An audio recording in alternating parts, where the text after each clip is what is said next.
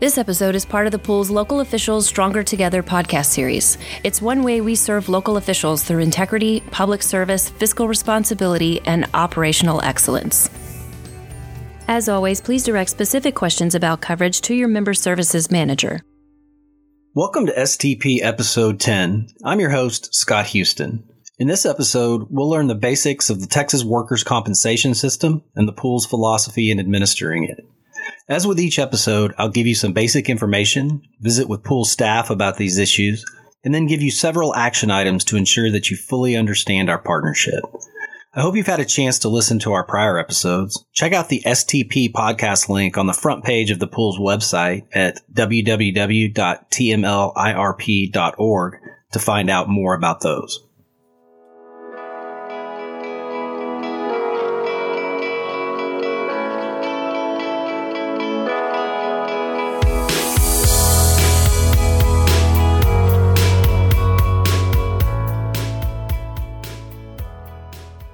Workers' compensation has been called a grand bargain between employers and workers that developed at the beginning of the 20th century.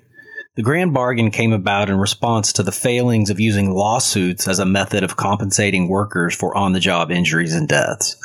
With so many worker injuries, both minor and major, forcing an employee to actually sue their employer and prove that the employer was at fault just didn't make much sense anymore. Under the grand bargain, workers received guaranteed no fault benefits for injuries and deaths. At the same time, they forfeited their rights to sue their employers. Now, employers receive protection from lawsuits, but they, through insurance policies or, in our case, the pool, have to provide benefits regardless of fault. In 1917, following a U.S. Supreme Court ruling that states could legally require employers to provide compensation to injured workers, Texas adopted the precursor to what we know today as workers' compensation. Texas is the only state that allows employers to choose whether or not to provide workers' compensation, but, and this is very important, public employers like pool members and their construction contractors are mandated to provide it. Major reforms took place in the 1980s and most important to us in 2005. And those led us to a system we have today that's administered by the Workers' Compensation Division of the Texas Department of Insurance. The 2005 changes allowed the pool, in cooperation with other pools like TASB and TAC, to create a network of doctors to serve our members. That network is called the Texas Political Subdivision Workers' Compensation Alliance, or just the Alliance, and it has been a game changer, and we'll talk about it more later. I think the key takeaway about workers' comp is that it is highly regulated by the state's division of workers' comp carrying out the directives of the legislature. Also, from our perspective, 1973 is a key date. That year, due to cities having difficulty finding and affording workers' comp insurance on the private market, the legislature allowed for the creation of a risk pool for that purpose. And that's when the TML risk pool was originally born.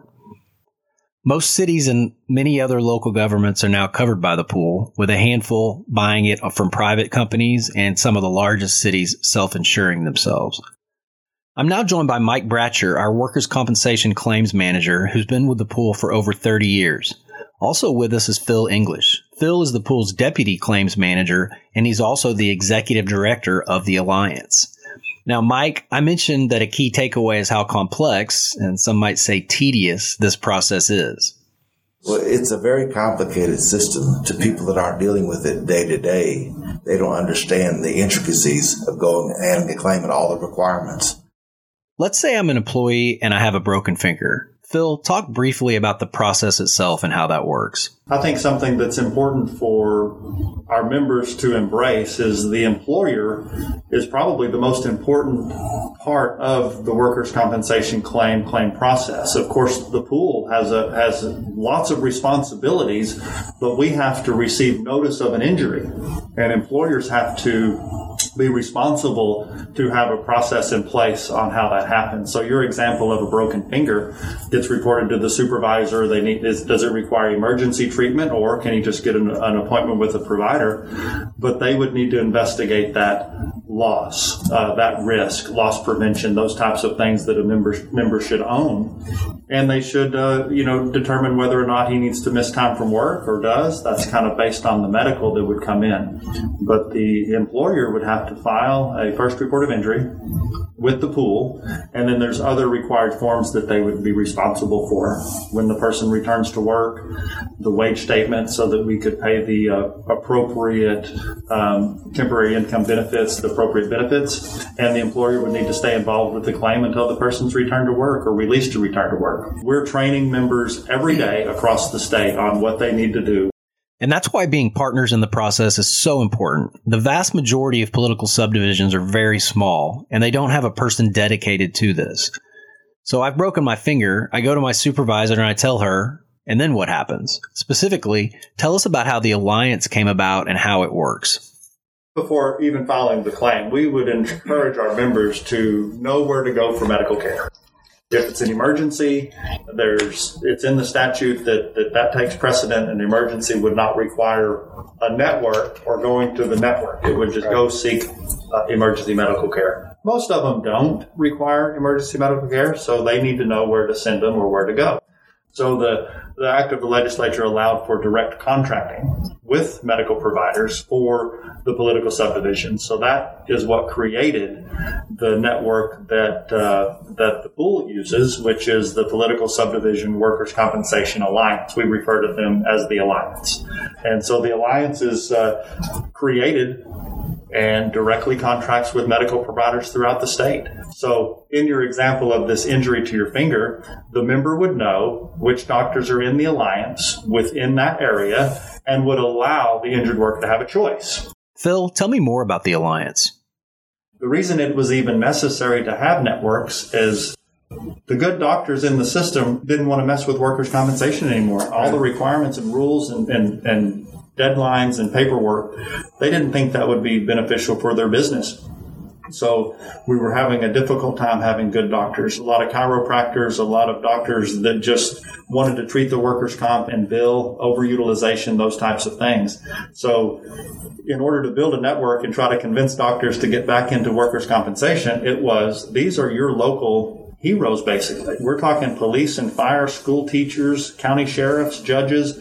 These are the people that you'll be treating. And lots and lots of providers were interested in that. Uh, so it got away from basically fee schedule. We could direct contract the rates. Uh, so we could uh, pay a little bit more for those doctors huh. to participate so that they would be interested in handling those claims local in their, um, in their communities.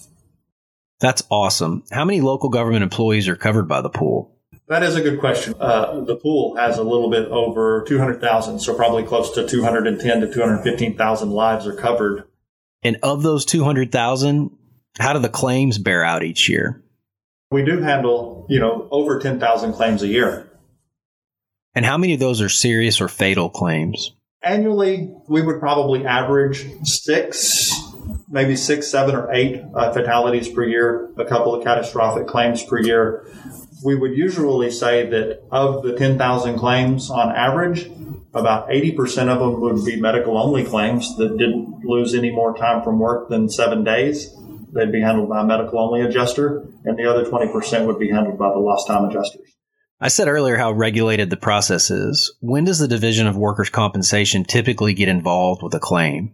The vast majority of claims, 90, over 95% of them involve no dispute at all. We, we report everything to them electronically. Every payment that's made, every medical bill uh, that's processed, all the indemnity, uh, whether it's temporary income benefits or paramedic benefits, that's all reported directly to the state. And we're required to by, by law electronically. It's very uh, detailed and, and, work that it requires a lot of uh, IT technology staff and, and knowledge. It's, it's a big process. Every area of the statute and the rules also includes the possibility of a fine or a violation if one is committed. The division has a, a department that oversees that part of the regulation. So, you know, there are a lot of time frames and a lot of things that have to go right on a claim.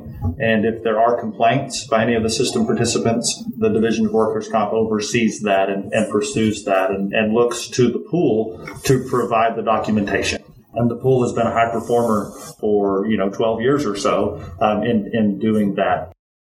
Okay, we've talked about my hypothetical broken finger. And you've said in most cases the injuries are minor like that.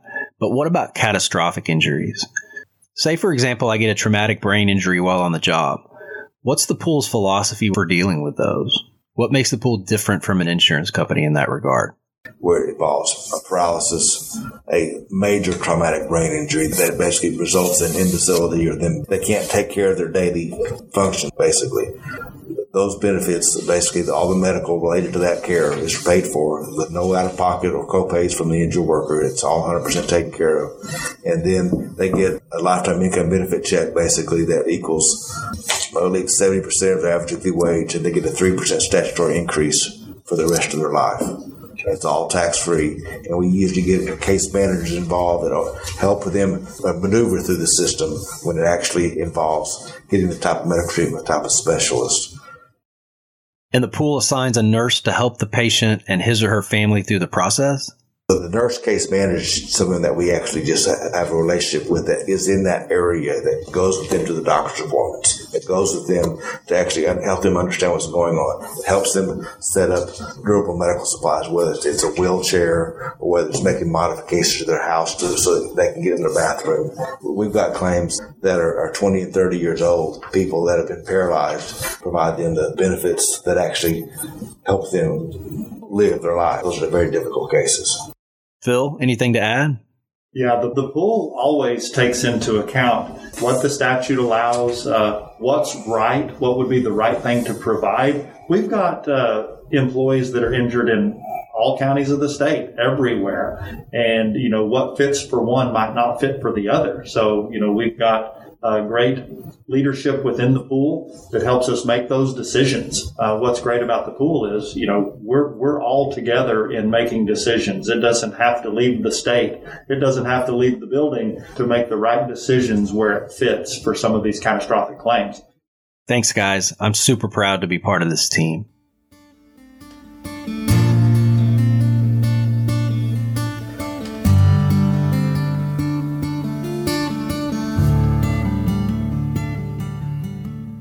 Okay, let's talk about your action items for this episode. First, make sure your employees and their supervisors know what to do should someone get injured. First, you need to always take care of their immediate medical needs, and then you can reach out to the pool for help filing a claim if you need it. Action item number two, recognize that the employee's health and safety is a priority. So if you're involved in an emergency, the employee can go to any facility for care. If it's not an emergency, you can use the alliance to pick the doctor that you need. And finally, a big component of this is you must submit the claim within eight days or you could be subject to problems down the road. Okay, that's it for this episode. Thanks for listening and please check out our other podcasts with information that's useful to you and your citizens.